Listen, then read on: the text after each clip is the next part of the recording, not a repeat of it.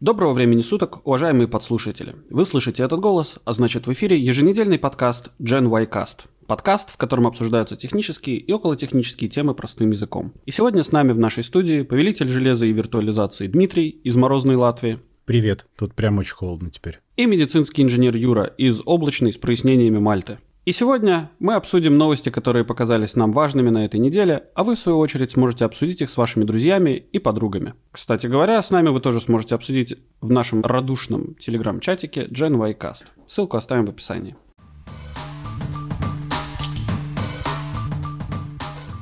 Ну что, Давай, раз уж мы начали нашу историю про гаджеты, давай будем про гаджеты. Сегодня я расскажу про очень простой и банальный гаджет, который при этом очень полезный оказался. Ну, давай. Да, это Bluetooth-колонка Sony SRS XB41. Это совсем никакая не умная колонка, это просто Bluetooth-колонка, потому что сейчас модно, чтобы все было супер умно и с ассистентами, что тебя все слушает, а в ней нет микрофона, она ничего не слушает, насколько я помню. Угу. То есть она глупая. Она глупая колонка. Я, насколько помню, я могу сильно ошибиться сейчас, но, по-моему, там такого не было. Во всяком случае, мне даже не приходило в голову пользоваться. Как, что, что она XB, B, мне кажется, должно символизировать буханку хлеба. Она очень похожа. Угу. На такой советский кирпичик, помнишь, такой коричневый был? Да, прикольный. И он и сейчас есть. Вот. Это такая буханка хлеба, она бывает э, разных цветов. В моем случае она красненькая. Угу. Они вообще веселенькие, эти цвета очень. Затыкнута она в тканевую такую оплеточку очень удобную. Не пачкается, кстати, но ее можно чистить пылесосом, что оказалось очень полезно. Ну, типа она ж пылится. Угу. Значит, она водонепроницаемая, но я не пытался ее совать в воду, конечно. Ну, то есть, как минимум, от всяких брызгов и всего такого она защищена. Теоретически она должна выдержать и что-то большее, потому что с водонепроницаемыми вещами я иногда их мою просто под краном, если они запачкались. Угу. Очень, очень удобно бывает. Так что такие дела. Особенно, когда у тебя есть маленькие дети, которые ну, любят что-нибудь запачкать. Знаешь, маленькие дети, они не всегда идут в сравнение с большими взрослыми. Вот я, например, свои часы иногда мою под краном, потому что я, когда и готовлю еду, они потом могут выглядеть не очень хорошо. На них что-нибудь набрызгается, и я их мою. Маленькие дети, маленькие какашки, большие дети, большие какашки, да? Да, да, да, да, да. Причем непропорционально большие иногда. Ну да. Вот, значит, что эта колонка и почему? Вообще, мы ее приобрели в самом начале первого локдауна, это весной, в марте 2020 года, этого года, потому что у нас дома, в принципе, не было никакой вменяемой колонки такой, чтобы она была хоть сколько-то мобильная, и можно было просто включать музыку. А мы поняли, что мы сейчас будем сидеть дома долго и муторно, поэтому хочется чего-то. И повыбирали, по звучанию она была вроде, насколько мы поняли, прикольная. Я съездил в Sony Center, просто ее купил, она стоила что-то 130-140 евро. По-моему, она также сейчас стоит. Угу. После того, как я ее первый раз включил, я узнал, что она умеет RGB, она умеет прямо такие партии огни, uh-huh. в ней спрятано очень много лампочек, и если их включить, она пытается мерцать в такт музыки. Это выглядит очень ублюдочно, но может кому-то понравится. Не знаю. Выглядит, знаешь, так, что приступ эпилепсии может вызвать если в темной комнате смотреть. Okay. Но детям прям понравилось очень, что она моргает. На Новый год надо будет включить, чтобы моргала. Ну да, да, да. Вот. Но это ладно. Она, во-первых, безумно долго держит батарейку. То есть по заявлениям сутки музыки может играть. Ну, я не знаю, сколько точно, но это один из тех девайсов, которые ты каждый раз удивляешься, что он разряжается. А. То есть он настолько долго держит, что ты типа как, что ее еще и заряжать иногда надо было? Ну ничего себе. Вот это дела. Вот. Заряжается при этом очень быстро, и у нее есть разные там способы, к ней можно подключить и внешний источник звука напрямую проводом, она заряжается по проводу довольно хорошо, и по Bluetooth отлично держит связь, у меня никаких претензий ни разу не возникало. Ну, проверяли мы ее исключительно с айфонами, кстати. А где вы ее используете? Мы ее используем непрерывно дома. То есть она у нас в гостиной и в кухне, и, и вообще она с нами просто по дому мигрирует. Она звуком заполняет обычную комнату без проблем. Одна колонка. Okay. Причем с басами.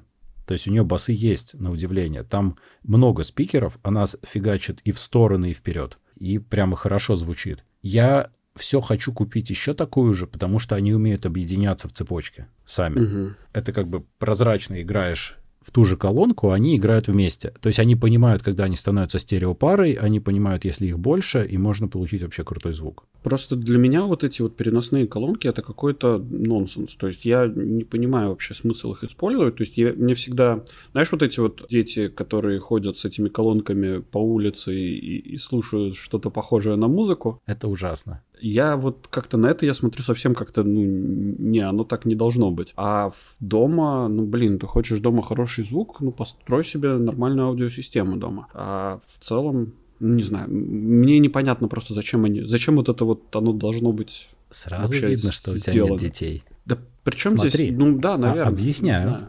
Объясняю. Ну. Аудиосистему ты можешь построить, тебе нужно поставить или, и, и, или повесить приличные колонки, там все это аккуратненько соорудить, садиться или ходить и, и наслаждаться. Да. В случае нашем у нас тупо нет для этого места. При этом okay. есть вот такая вот буханочка, которую ты можешь положить. Она у нас, как правило, лежит э, в кухне последнее время. Просто включаешь, и она классно играет. Она не мешает, она небольшая. Если мы хотим прям переместиться вместе со всем звуком, мы берем и переносим ее просто в другую комнату. Плюс мы ее пару раз брали, когда куда-то ездили, тоже очень прикольно. Не на улице ходить с ней, а чтобы где-то. То есть вот, например, в апартаментах mm. снятых или там еще что-то такое. Это просто приятно. Она компактная, и она очень-очень хорошо играет. Я поэтому и думал, может быть, еще одну, чтобы прямо и вот э, в кухне была, и в гостиной была. Фактически я пытаюсь проимитировать use case какого-нибудь HomePod, наверное, или Sonos, или всего вот этого. Просто я не хочу умную колодку, мне она абсолютно не интересна. Хотя я хочу HomePod mini, когда он будет, мне интересно его взять потестировать. Покупать ее вряд ли буду. Ну окей.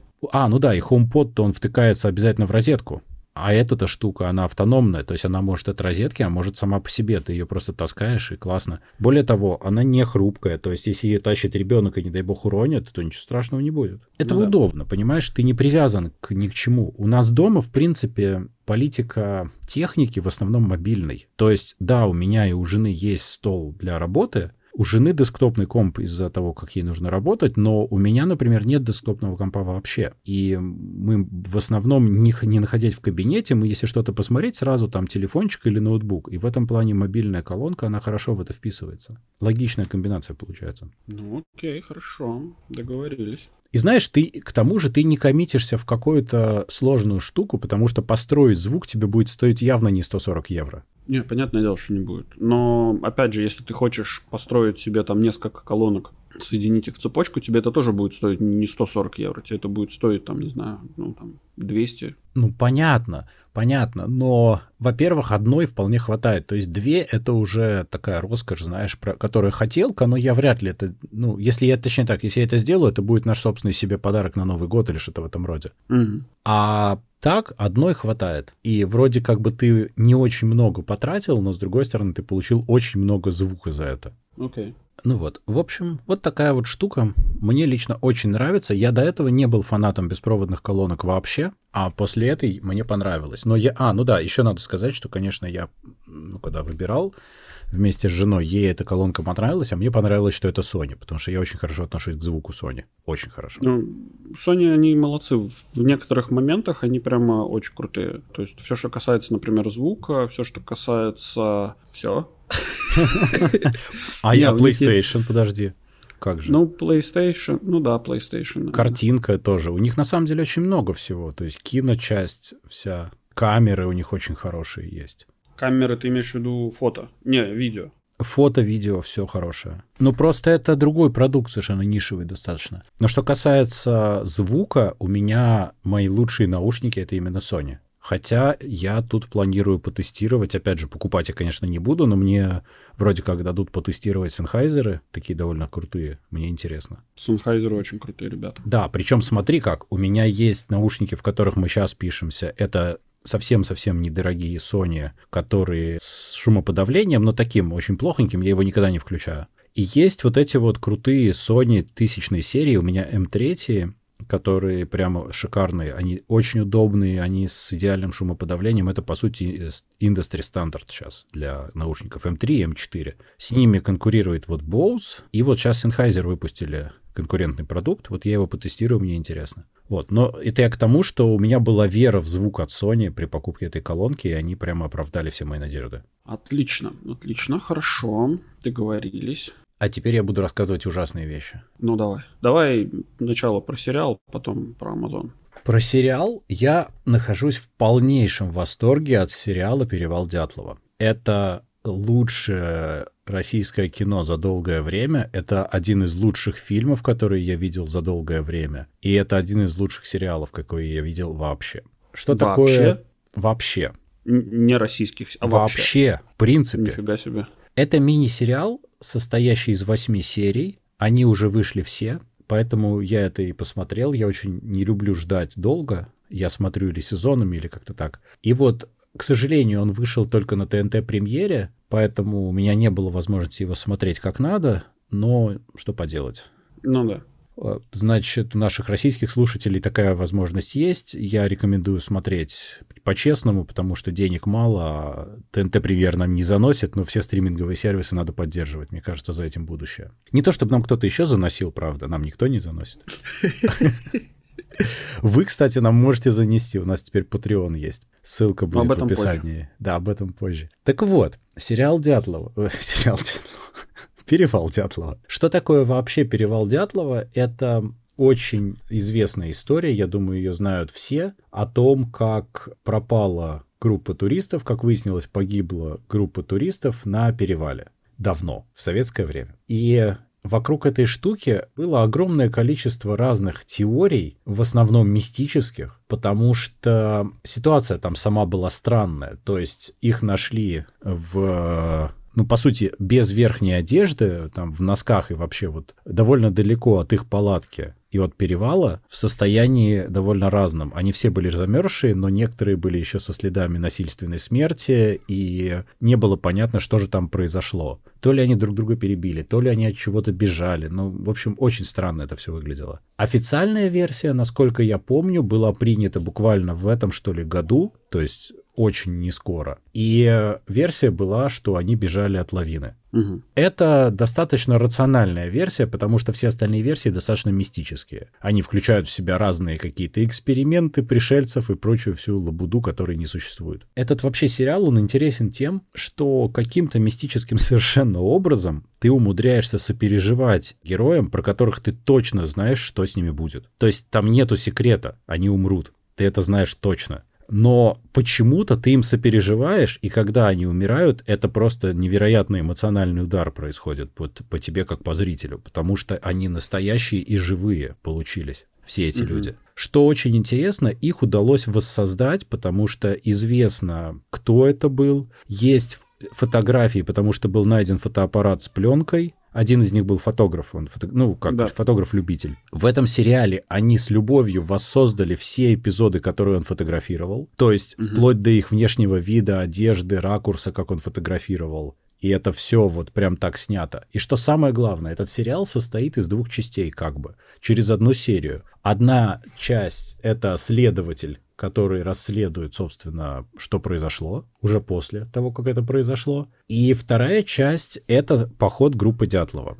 Они перемежаются. Расследование... А, так, я должен сказать, что этот сериал очень стильно снят. Расследование — это цветное, снятое на 16-миллиметровую пленку в соотношении 2.39 к 1, ну, то есть киношный формат. Но он такой нарочито зернистый, он э, как бы немножко некачественный, нарочно, как будто это старое советское кино. А второе — это черно-белый поход группы Дятлова, снятый в 4 к 3, но на цифру. И поход группы Дятлова стилизован под советское кино полностью. Титры, все подписи. Ну, это прикольно. Музыка, идеальная стилизация, просто филигранная.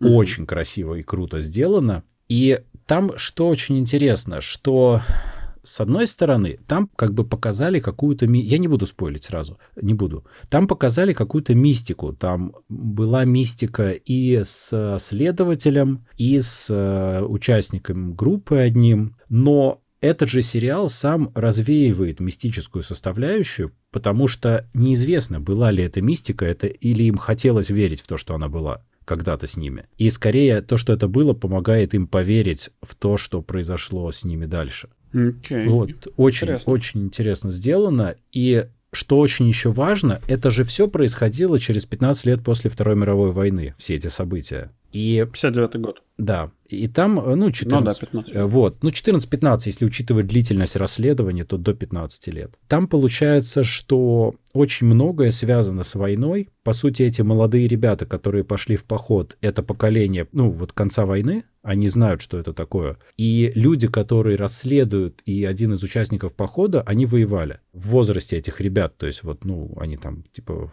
в районе 20 воевали, а вот потом прошло 15 лет, им 35-40, и вот происходят вот эти события. Там показывается война, и война показывается очень необычно для российского кино, я бы сказал, вообще для кино. Во-первых, она совершенно не комплементарная, она показана как очень страшное событие, травмирующее людей, травмирующее вообще всех, весь мир. Она показана как событие, которое меняет людей в плохую сторону, ну, а и в хорошую, конечно, тоже в каких-то вещах, там, дружбы или что, что-то, но в основном в плохую. Наши солдаты не показаны комплементарно, что поразительно. То есть, понимаешь, когда главный, по сути, один из главных героев может от того, что у него там ужас произошел в жизни, и у него стресс, и он может просто застрелить человека из-за этого, да, может быть, потенциального врага, но никогда я не видел, чтобы такое в фильмах показывали. То есть наши солдаты, они же вообще всегда были там образец всего самого лучшего на свете.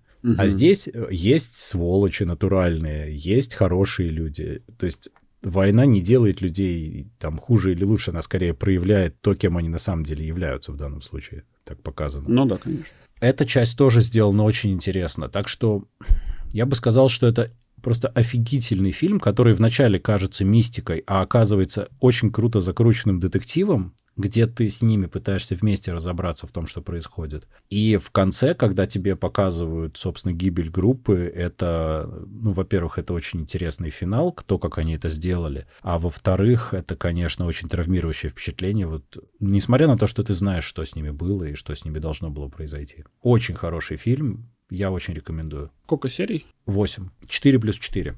Окей, хорошо. Ну, супер, 8 часов времени надо теперь где-нибудь найти, чтобы обязательно глянуть. Там есть один только технический минус — это звук. Там немножко неразборчиво разговаривают. Чуть-чуть. Ну да. Но это мелочь.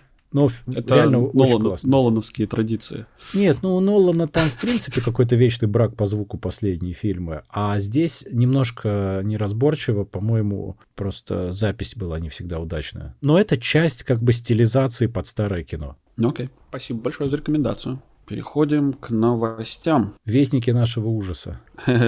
Ну что Я сейчас хочу аутентичных реакций от тебя. Давай, стреляй. Заголовок у нас такой. Amazon превращает устройство Alexa в часть публичной Wi-Fi mesh сети, из которой ты можешь выйти. То есть входишь ты в нее по умолчанию. Как это работает и что они говорят, и что на самом деле? Значит, если у тебя есть любые подчеркиваю, девайсы, которые используют Алексу, например, колонки, например, дверной звонок, умный дверной звонок. Угу. Эти все девайсы с, как... с одним из апдейтов в ближайших сделаются Wi-Fi сеткой, которая будет между собой работать. То есть mesh-сетка — это когда много-много девайсов шарят между собой Wi-Fi и делают одну общую сеть. И все. Идея в чем? Что ты будешь шарить, как говорит Amazon, немножечко своего интернета на общее благо. Идея какая? Что значит, вот у тебя целая улица домов, в которых есть такие девайсы, они все дружно объединяются в межсетку, после этого им, как говорит Amazon, становится намного лучше работать, и клиенты получают какие-то бенефиты с этого.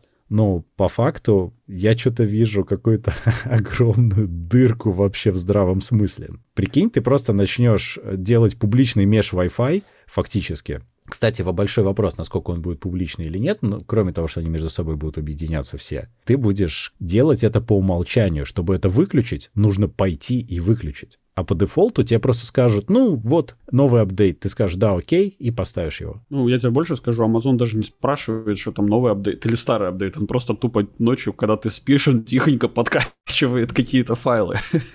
У меня было пару раз такое, что ты просыпаешься. А над тобой Алекса стоит. Ну, практически. Просыпался ночью от того, что вдруг Алекса... У меня в спальне стоит Алекса Дот, и у нее по кругу, если там какая-то какая-то активность происходит, у нее по кругу бегает вот этот вот синий огонечек, да. Пару раз бывало, просыпался ночью от того, что она что-то вдруг решила заработать. Я так, ну, типа, посмотрел на нее, думаю, ну ладно, хорошо, привет. Вот-вот. Развернулся и дальше спать. Так на самом деле, ну ладно, окей, то, что там многие девайсы так делают вообще без спроса, это уже второй вопрос. Но мне другой, мне непонятно вот что. Ну, то есть мне непонятна технология, как они будут пытаться это сделать. Предположим, у нас есть, ну, там, не знаю, у нас на этаже, ну, или там, не знаю, несколько домов, которые пользуются Алексой. Ты никак не можешь, ну, на мой взгляд, ты никак не можешь заставить их разговаривать между друг другом. Так они без тебя будут это делать. Ну, с точки зрения Хорошо, а как, каким образом? По, какой, по какому принципу? Они между собой, сами по себе, они не общаются. Вот у меня есть две Алексы сейчас, да, одна в спальне, одна в гостиной. Между собой они общаются исключительно через мой рутер. Да, а теперь смотри, небольшой финт ушами, и все происходит. Ну. В каждой из них есть Wi-Fi, то есть приемник-передатчик. Они ну, окей. знают, какие еще аналогичные устройства есть вокруг них, если захотеть. Так? То есть ты мне хочешь сказать, в что рейнже. они вдруг в какой-то момент начнут раздавать интернет, да. раздавать Wi-Fi? Да, друг другу. То есть они между собой начнут трындеть по Wi-Fi в какой-то момент. Более того, это не обязательно твои девайсы. То есть если у тебя за стеной есть сосед с Алексой, его девайсы также скажут твоим привет и наоборот. Ну, мне кажется, что это настолько большая дыра в безопасности, что я боюсь, им просто запретят такое делать. А что значит запретят? А кто им запретит? Ну, есть органы, которые регулируют э, некоторые как бы права потребителя там на, на безопасность, GDPR, там всякое вот такое вот. Это надо в суд подавать и доказывать. Понимаешь, есть органы, которые на тебя пока может положить Amazon в данной ситуации, что они и ну, делают, понятно, я да. боюсь. Потому что это, безусловно, это огромная дырка в безопасности, потому что, во-первых, ты, по сути, не знаешь, с кем общаются твои девайсы, когда они так угу. делают. Просто не можешь этого знать. И, во-вторых, ты не знаешь, какие есть дырки в безопасности в софте Амазона. То есть эта байда вся может оказаться супер дырявой в какой-то ну, момент. Ну, в том-то и дело, да. Ну вот, и в этом вся проблема. То есть получается, что это огромная проблема privacy, это получается, что тебе нужно обязательно идти выключать эту фигню непременно. Угу. Но ты не знаешь, что еще могут включить, поэтому, как мы уже обсуждали, ну, как бы нету выхода другого, как пихать их в отдельную изолированную сетку.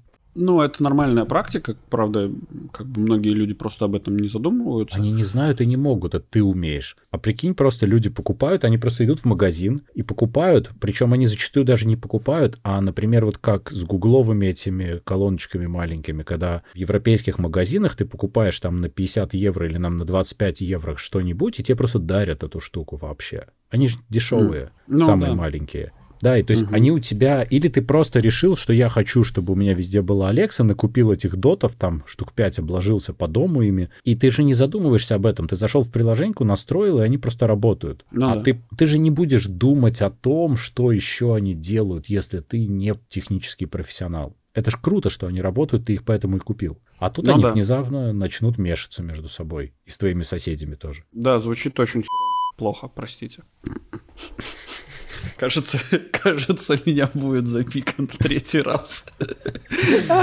Нормально. Вот. вот, ну да, такие вот дела, такие вот дела. То есть, понимаешь, и ведь э, они-то рассказывают, как это будет круто, что они будут между собой общаться, и что это будет давать бонус тому, что они будут лучше работать. Я, конечно, не сомневаюсь, что это будет для устройств лучше в том плане, что если они будут шарить доступ к интернету от разных источников в одной сетке, то это будет поэффективнее с точки зрения трафика. Но все остальное — это один большой минус. Такое ощущение, как будто бы Алекса столько гигабайт и просто терабайты выгружает из интернета, что ей нужно шарить э, два канала или там больше. Но это, в общем, так себе, мне кажется, затея. Ладно. Я окей. думаю, что ты не знаешь, какие терабайты она загружает. Если бы, если бы у тебя был еще Алекса с видео, то я бы вообще бы испугался. Ну да, я не, не это самое, я не понимаю просто зачем. Ну то есть, окей, вы пытаетесь оптимизировать работу, а как какой, блин, смысл? Окей, хорошо, если у тебя по дому там распределено их, там, не знаю, 10. Ну вот, например, у меня моя ситуация, что у меня, например, три,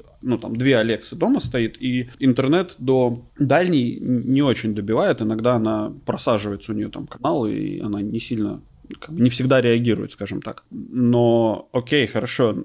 И для меня, то есть внутри моего дома, я смогу объединить, э, скажем так, сетку, короче, сделать ее более оптимизированный с помощью вот этой вот новой Нет. штуки, да. То есть, не ты, но оно мне само. кажется, ну хорошо, да, пусть оно само, как бы, что в принципе, ну в некотором смысле хуже. Ты не контролируешь ну, наверное. этого. Да, окей, хорошо, ты этого не контролируешь, но ты точно так же не контролируешь, что у тебя Apple, Appleские девайсы точно так же между собой общаются. Это другое. А, есть... ты, они тебе об этом прямо сразу говорят, э, это нормально. А, ну, так и здесь они тоже тебе об этом самое говорят. Что теперь с этого дня у тебя... Opt-out и opt-in — это разные вещи. Ну окей, ладно. Но в целом я не понимаю, почему я должен давать доступ своего интернета к кому- какому-то соседу своему. Вот, вообще? вот именно, вот именно. Просто, понимаешь, у тебя Apple девайсы, они же общаются в рамках твоего Apple ID только все равно. Это ну, важно. Ты расскажи это мужьям, которые изменяют своим женам, и у них муж и жена сидят на одном Apple ID.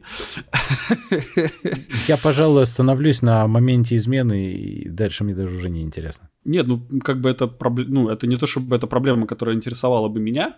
Или вот, Apple. Но, ну да, или Apple. Хотя я думаю, что там свои есть заморочки. Но в целом это же большие как бы косяки иногда случаются.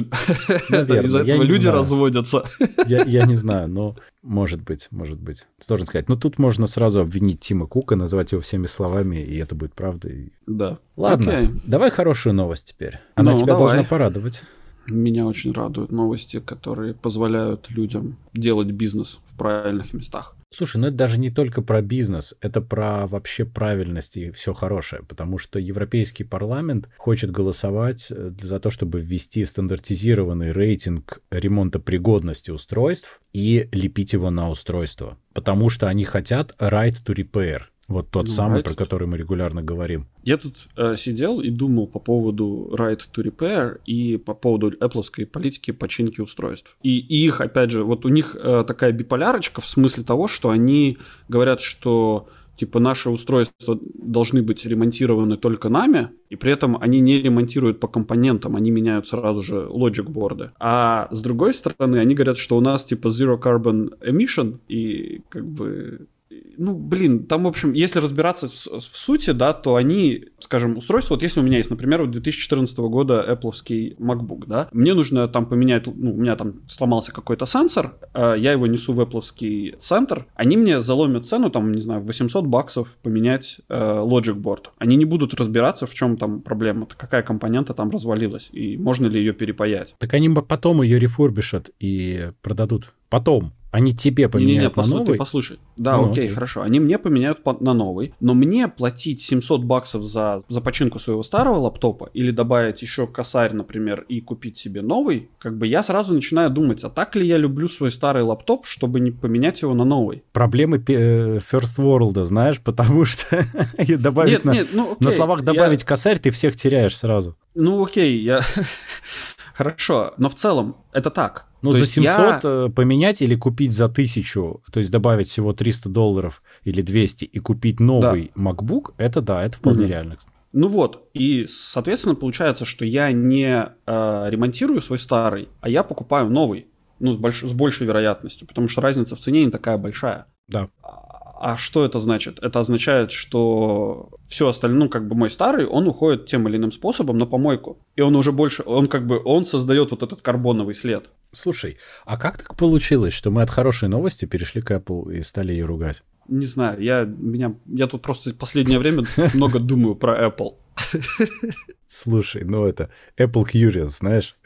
Хорошо, а теперь как бы что хорошего нам даст вот этот вот right to repair? Давай, рассказывай. Ну так тут идея в том, что сейчас, во-первых, никто не знает, насколько подчинябельные устройства. Вот тот же iFixit, например, лепит на них условно онлайн свой рейтинг и делает вот эти вот гиды, как их разобрать, и, что, и делает вот эти оценки. Да. Я слушал очень интересное интервью с iFixit, где они рассказывали, как они это делают, что они это делают иногда на лайвстримах, и что это супер просто интересная история для них, потому что они гоняются за новыми устройствами и потом пытаются придумать, как же, во-первых, их разобрать. Это уже такой челлендж прямо, как их разобрать. А ну дальше да. они думают, как там это все можно чинить. Они вот когда новые айфоны заполучили, они пытались понять, а что будет, если мы переставим между ними камеры, а что если мы переставим между ними батарейки, там, где еще какие чипы сидят, что будет работать, что не будет работать. Это дико интересная задачка. Такой реверс-инжиниринг происходит происходящего чуть-чуть. Угу. Ну вот, что хочет ЕУ? Европейский Союз хочет как раз вот эти все вещи использовать. Вряд ли они будут сотрудничать с iFixit, хотя iFixit очень рад этому. Но угу. iFixit у них свой как бы заход на эту тему. Не, ну, я сомневаюсь, что это реально. Но идея в чем? Что EU хочет примерно вот тот же рейтинг repairability, чтобы он был обязателен для продающихся в Европе товаров. Чтобы покупая товар электронный, ты мог сразу видеть, что это такое.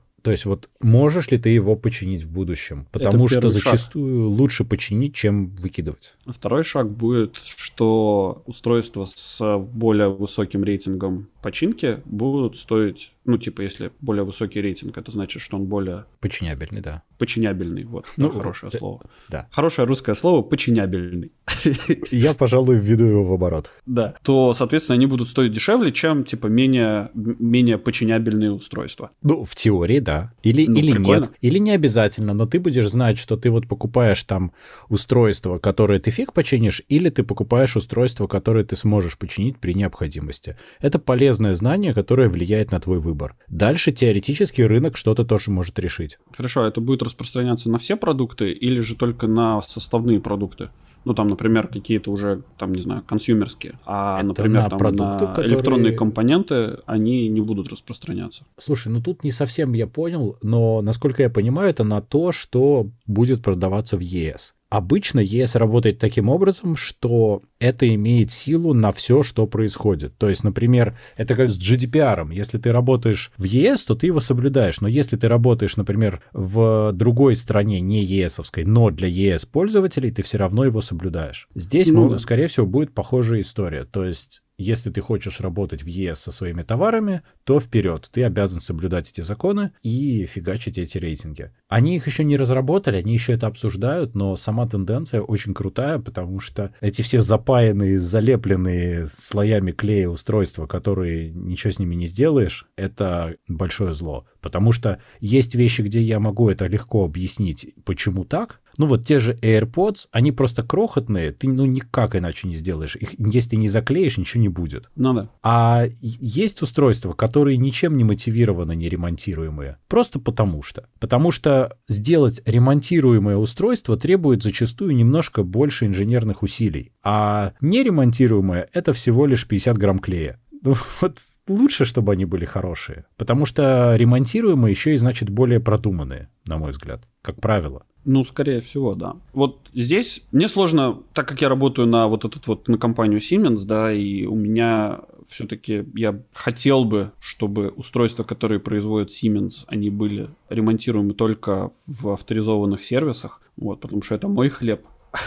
Я за это деньги плачу. А Apple плохие. А Apple плохие, да. Хорошо, я понял. Это моя биполярочка здесь, которая, которой я страдаю. Вот, но в целом, конечно же, устройства должны быть ремонтируемы. Ну, как бы другая проблема заключается в том, насколько мы хорошо уверены в том, что человек, который это ремонтирует, он точно знает, что он делает. И какие последствия у этого будут. Это твой выбор, потому что у Apple есть понятие лицензированных сервисных центров. В Латвии у нас их несколько есть разных. Никак напрямую ну, да. с Apple не связанных, кроме того, что они получили подтверждение, что они имеют достаточную квалификацию и оборудование для ремонта. То же самое есть с другими производителями. То есть, когда у тебя ломается какой-нибудь, не знаю, принтер Epson, ты же смотришь, кто умеет тут ремонтировать Epson. Не дядя Вася в гараже, а какие сервисы авторизованы для ремонта. Идешь и ремонтируешь. Ну, то, да. То это нормально. Это логично работает уже сейчас. Ну, Я в Европе, да, окей. И то не во всех странах. В целом это, конечно же, понятно. Ну, да, окей. Нет, проблемы нету. Право на ремонтируемость устройства, она должно, оно, оно должно быть. Вопрос всегда будет стоять в лицензировании вот этих сервисных центров. Конечно, конечно. Но, тем не менее, сама тенденция, она очень правильная, она должна двигать всю эту систему в очень хорошем направлении. Угу. ЕС в очередной раз делает что-то хорошее и правильное. Слушай, а как это будет относиться к... Ну ладно, если это относится, например, к электронике, это одно. А если... Может ли это как-то относиться к программному обеспечению? Ремонтабельность Нет. программного Слушай, обеспечения? Я думал, ты сейчас про людей скажешь. Знаешь, человек создан в ЕС, и он должен быть ремонтируемый. Ну, его можно отремонтировать, конечно. Не всегда. В подавляющем большинстве случаев его можно отремонтировать, но... Слушай, ну, я не Только знаю. если у него это душевная болезнь. Она такая вся хорошая и душевная. Да. Слушай, ну, я не знаю, это все какая-то интересная история с софтом. Я не думаю, что это как-то к софту может иметь отношение, потому что там другая логика, в принципе, происходящего. Ну да. Просто тогда это все уйдет в какой-нибудь открытый код, короче, и, и, и, и очень много компаний будут очень грустные ходить. Ай, ну, это отдельная тема насчет доходов и открытости кода. Это не очень связаны между собой вещи. Я думаю, что надо это как-то в отдельный разговор вводить. Угу. Окей. Okay. Так, давай чуть-чуть про наш подкаст скажем, и потом дальше. Хорошо. Так. Немножко отходя от новостей мира, возвращаясь к новостям локальным, про наш подкаст. У нас маленький софт-ребут подкаста происходит сейчас. Из первых 19 выпусков 17 ушло из доступа и не вернется, скорее всего, потому что первые эти 17 выпусков, они не имели толком никакого отношения к тому, чем мы сейчас занимаемся и чем мы будем заниматься в рамках этого подкаста. Поэтому они, на мой взгляд, создавали некорректное впечатление о нас. И лучше, чтобы все-таки мы на публику выносили то, что мы считаем хорошим нашим продуктом. Понятно, что он эволюционирует постепенно, но он эволюционирует с правильной точки, как нам кажется, как минимум за деньги мы можем выслать кому-нибудь копии первых 17 выпусков. Кстати, о деньгах. У нас появился Patreon, нас можно поддержать, на, на нас можно там подписаться, там есть разные варианты, как это сделать. Можно просто нас чуть-чуть поддержать копеечкой, можно подписаться на дополнительный контент, который мы будем публиковать. И, собственно, есть вариант подписаться не только на дополнительный контент, но и разные дополнительные плюшки. Там будет, скорее всего, ранний доступ доступ к эпизодам, будет еще дополнительные эпизоды, так что да, нам поддержка не помешает. Хотя мы это делаем совсем не ради денег, но иногда затраты все же присутствуют, так что будет полезно, если кто-то нас поддержит. Ну да. Кстати, можно нас поддержать не только с помощью денег, нас можно поддержать тем, что вы пойдете куда-нибудь не смешно. Но если вы не хотите нас поддержать, что ж такое-то сегодня? Если вы не хотите нас поддержать, кто вы такой и зачем вы есть на свете? Зачем вы живете? Зачем так жить? Да. Если же хотите поддержать нас не только денежкой, но и каким-нибудь другим способом, вы всегда можете поднять нам оценку в каком-нибудь Apple подкаст, например. Ну, в том месте, где вы слушаете эти подкасты, вы можете нам поставить хорошую оценку. Это продвинет наш подкаст немножечко выше в иерархии и, соответственно, добавит нам людей в прослушивание, которые, в свою очередь, занесут нам в Patreon. Какая хитрая схема, многоходовочка. Да, да, многоходовочка. Ну что ж, а теперь обратно к новостям. Еще есть хорошая новость. Ну, давай, хорошая новость про... Хорошая новость про Microsoft. Давай. Коротенькая. Как любят говорить плохие журналисты, новость одной строкой. Ага. Microsoft анонсирует то, что теперь фичер-апдейты для Windows 10 будут маленькие и будут выходить чаще. Называются будут они Windows Feature Experience Packs. Идея в чем? Что раньше Microsoft для Windows делала большие сервис-паки с кучей фиксов, апдейтов и всего-всего-всего и выпускала их два раза в год. В апреле и в октябре, если я правильно помню. И с этим зачастую были проблемы, потому что много нововведений равняется много проблем. В частности, некоторые из этих сервис-паков они потом много месяцев исправляли. Я до сих пор с теплотой вспоминаю сервис-пак, который удалял данные пользователей. Это было восхитительно. Вот. Mm-hmm. А поскольку Windows 10 Microsoft э, давно уже сказали, что они не будут выпускать больше Windows, и это будет платформа, которую они будут развивать, это звучит как хорошая новость, потому что это будут такие маленькие пакетики нововведений, которые они будут по чуть-чуть распространять и отдельно обновлять. И, по сути, меньше шансов, что они будут что-то ломать, а фичи люди будут получать чаще. Очень приятная новость для меня, потому что я Windows пользуюсь наравне с macOS, и класс, очень хорошо. Windows становится лучше. Ну, если оно ничего не будет ломать, то я только за. Но иногда бывает так, что ты что-то там вечером, уходя с работы, включил на перезагрузку компьютер, а он тебе там что-то накатил, и у тебя там теперь какая-то фигня не работает. И это так раздражает, надо идти и лезть и смотреть, почему. Почему. Собственно, оказалось, что он там накатил, накатил какой-нибудь апдейт, который поменял какие-то настройки, и привет, сосед. У нас на работе так, что мы тестируем апдейты, мы никогда не накатываем сразу, и даже там через время мы их тестируем на нескольких девайсах всегда, и потом они раскатываются уже по организации. Что касается моих собственных девайсов, я на них тоже сразу ничего никогда не накатываю, но да, это, конечно, поле для эксперимента всегда. Ну, что поделать. Да. Но опять ну, же, да. меньше пакетики, меньше вероятность сломать. Это всегда заметно лучше работает. Ну и более локально ты знаешь, что именно сломалось. Windows. Windows сломалось. Ну что, давай тогда про то, что можно не ломать, а строить. Да, слушай, отличная новость нам приходит из э, русской глубинки. Товарищ вдохновился идеями Илона Маска и решил переделать свой обалденный Nissan в электрокар. Это просто уже хорошо. Ну, слушай, на самом деле отличная идея. То есть вдохновленный Гретой Тунберг, этот самый, что нужно заботиться об э, окружающей среде, товарищ произвел... Ну, на самом деле он очень правильные вещи начал делать. Но пошел по пути того, что начал заказывать комплектующие для своего будущего электрокара на Алиэкспрессе. Потратил все лето для того, чтобы сделать все-таки свой Бэтмобиль, так сказать. Тесла мобиль. Ну и, короче, собрал, вроде даже поездил, вроде даже все было окей, но потом однажды ночью он поставил его на зарядку, и машина полыхнула. Вот, проснулся товарищ от того, что машина была объята пламенем. Когда эту новость читаешь, она звучит как-то более весело. Я не знаю, почему, вот, когда я ее сейчас рассказал, она не такая веселая. Что это такое? Она звучит грустно. У человека пропали усилия, слушай. Не, на самом деле, ну чего, он взял, намострячил себе электрокар. Это круто само по себе. Это очень-очень интересно, большой молодец. То, что он его потом сделал так, что он сгорел, но так он просто не умел это делать как надо, он не соблюдал некоторые правила безопасности, там даже написано, что там было не так. Ну да, у него там с батарейками, с этими, с ячейками батареек, короче, у них там, видимо, изоляция была прорвана или что-то такое, в общем, они начали греться и в конечном итоге полыхнули. Ну, конечно, так это именно то, чего пытаются избежать все производители. Поэтому, ну, чувак просто делал это дома. Конечно же, он это сделал не особо круто. Ну, что теперь поделаешь. Но это же офигеть. Это же не Рогозин, который песни пишет. Это же совсем другое дело. В целом, новость достойная, собственно, обсуждения. Мужик потратил на это 98 тысяч рублей, что по нынешнему курсу где-то в районе сколько это получается? Тысяча евро, наверное, где-то? Нет, ну, больше.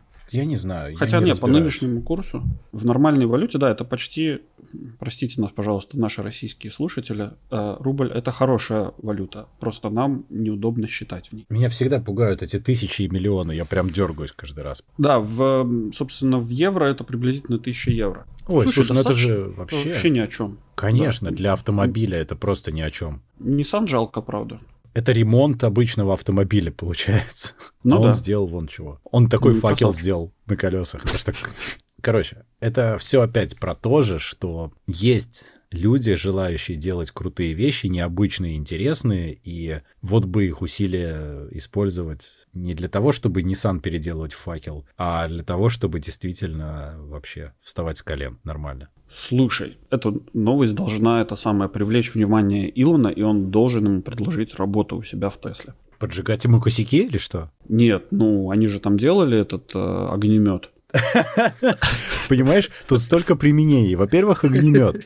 Во-вторых, можно поджигать косяки. В-третьих, можно уничтожать неудачные эксперименты. В-четвертых, Cybertruck так и не вышел. Почему? Может быть, это и был Cybertruck, кто его знает. Ну, в общем, это очень... Короче, всегда, когда вы что-то собираете, помните о изоляции. Это вот мысль, которую маски. нужно вынести. Да. Мысль, которую нужно вынести из этой новости. Да. Изолируйте ваши контакты. Чтобы вы потом узнали, от кого вы заразились. Да, Извини, я... Э, Слушай, ну у нас просто в Латвии ввели новые ограничения, я теперь прямо могу бесконечно про это шутить. Это грустно очень. Все сильно закручивают очень. Да, я что-то там смотрел, но не сильно вдавался в подробности, вот, поэтому... Ну, неважно в данном случае, просто закручивают. У нас хуже и хуже все становится, у нас запрещаются еще больше вещей, и, в общем, становится все труднее. Хотя не то чтобы нас это очень сильно касается, но иногда мешать начинает, конечно. Я за безопасность, но я просто к тому, что бывает очень неудобно ее соблюдать. Так вот я бы сказал. Ну да, да. Кстати, про ковид ты так очень грамотную подводочку сделал. Вот. Журнал Esquire сообщает нам прекраснейшую новость о том, что в США пастор провел службу по видам стриптиза ради обхода ковидных ограничений. И это наша сегодняшняя новость дна. Подожди, ты когда сказал про российскую глубинку, я так и понял, что ты подводишь к новости дна. Из глубинки мы сразу на дно падаем. Да тут в США мы падаем на дно. Это тут проклятый Запад, разложившийся. Да, загнивающий. Он вот такой вот. Вот. И, собственно, в Калифорнии, где бы вы думали, э, в Сан-Диего, пастор, э, красавчик, решил, что нужно обойти, что как это, что ковид ковидом, а служба по расписанию, и придумал, как обойти, собственно, запрет, потому что церкви закрыты, а стриптиз-клубы нет. Ну и, в общем, путем небольших манипуляций церковь превращается Слушай, ну это какой-то не тот стриптиз, который я бы ожидал. Потому что он-то всего лишь что сделал? Он под музыку расстегнул пиджак и снял свой галстук и бросил его в аудиторию. То есть он даже не пригласил ник- никакую симпатичную девушку для этого. Ты понимаешь, что, например, если бы это дело происходило в русской православной церкви, то, в принципе, если бы пастор э, снял с себя вот эту вот верхнюю одежду и бросил в зал, то это вполне могло бы быть, могло бы считаться попыткой убийства. Он бы зашиб кого-нибудь там. Ну, а еще он может раскрутить кадила, как прощу, да. тоже нормально. Если серьезно, то в России это невозможно никогда, это оскорбление всего святого. А тут же эта церковь, это одна из таких, ну, церквей, которые ну, странные эти церкви же. Ну, нормальные они церкви. Это типа они... актовый зал, в котором люди начинают молиться. Ну, неплохо. Да не, как бы вся проблема не же не в этих самых, не в церквях, да, то есть каждый ходит в свой клуб по интересам. Это правда. Вот, мы же не запрещаем стрип-клубы, потому что там разврат. Мы, наоборот, пропагандируем стриптиз-клубы, потому что там разврат. И религия, как мы теперь знаем. Ну да. Это святое. Стриптиз — это святое теперь. Кстати, я недавно совсем буквально... Это же, ну, в продолжении этой новости э, были же случаи, где, например, в Польше какой-то спортзал был переоборудован э, в церковь ну, не переоборудован, переоформлен, а типа, переоформлен в церковь, да. Да, чтобы тоже можно было использовать во время ограничений. Ну, это, господи, ну, это такая вся фигня очень кондово обходящее ограничения. По-моему, они это делают наполовину ради хайпа в интернете. Вот ровно 50%. Но в целом, в целом, на самом деле, мне кажется, что ситуация, ну вот именно с этими ограничениями, она совершенно неправильная. Потому что, например, на Кипре, да, не знаю, почему мы сейчас говорим про Кипр, ведь мы можем говорить про Латвию, но на Кипре все закрыто, все спортивные залы закрыты, но церкви все открыты, куда, естественно, ходят вот эти вот люди, которые находятся в самой главной группе риска. И, да не и, только. Ну, типа, ну, типа, да не что только. вы делаете? Понимаешь, туда ходят не только люди из главной группы риска, туда ходят также люди, которым больше некуда пойти, им тупо скучно. Это как люди, когда им скучно ходят в торговый центр, но сейчас нельзя, поэтому они еще куда-нибудь пойдут. Вот у нас сейчас переполнены строительные магазины, потому что торговые центры выходные закрыты, а строительные магазины нет. И там прямо демонстрация вообще. Нереально. Потому что народа. нужно строить Латвию, Дима. Строить, строить Латвию надо будущего.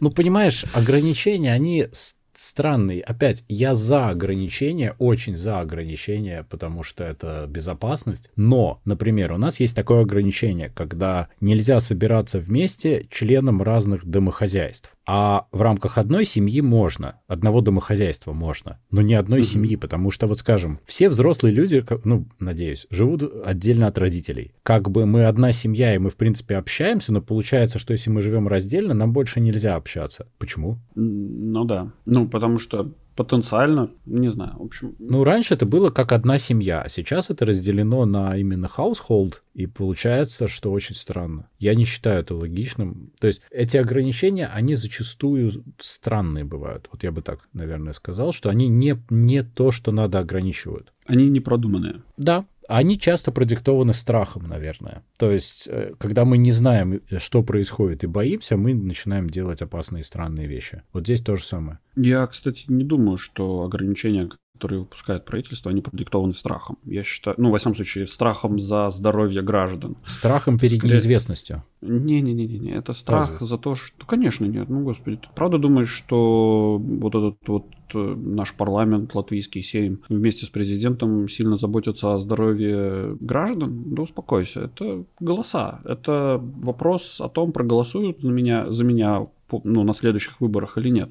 Конечно. А еще, чтобы экономическая ситуация оставалась приемлемой, чтобы работали все системы. И вот страх, что все это накроется тазом, это тот самый страх, который диктует не всегда адекватные решения который диктует слишком строгие и быстрые решения зачастую. Я про это Ну, страх. может быть. Ну, может быть, да. Может быть. Окей. Ну, во всяком случае, у нас чрезвычайная ситуация продлена. В Литве продлен локдаун на, на всю страну и все такое прочее. Так что вес, весело у нас. Главное, чтобы гулять не запретили, потому что вот гулять хочется. По улице не, просто хотя бы, ну, выходить-то надо с детьми. Ну да. У вас там еще и снежок, говорят, выпадал. У нас выпал снег, у нас сейчас морозненько, было красиво даже пару дней. Сейчас растает, потом опять выпадет. Но у нас красивенько.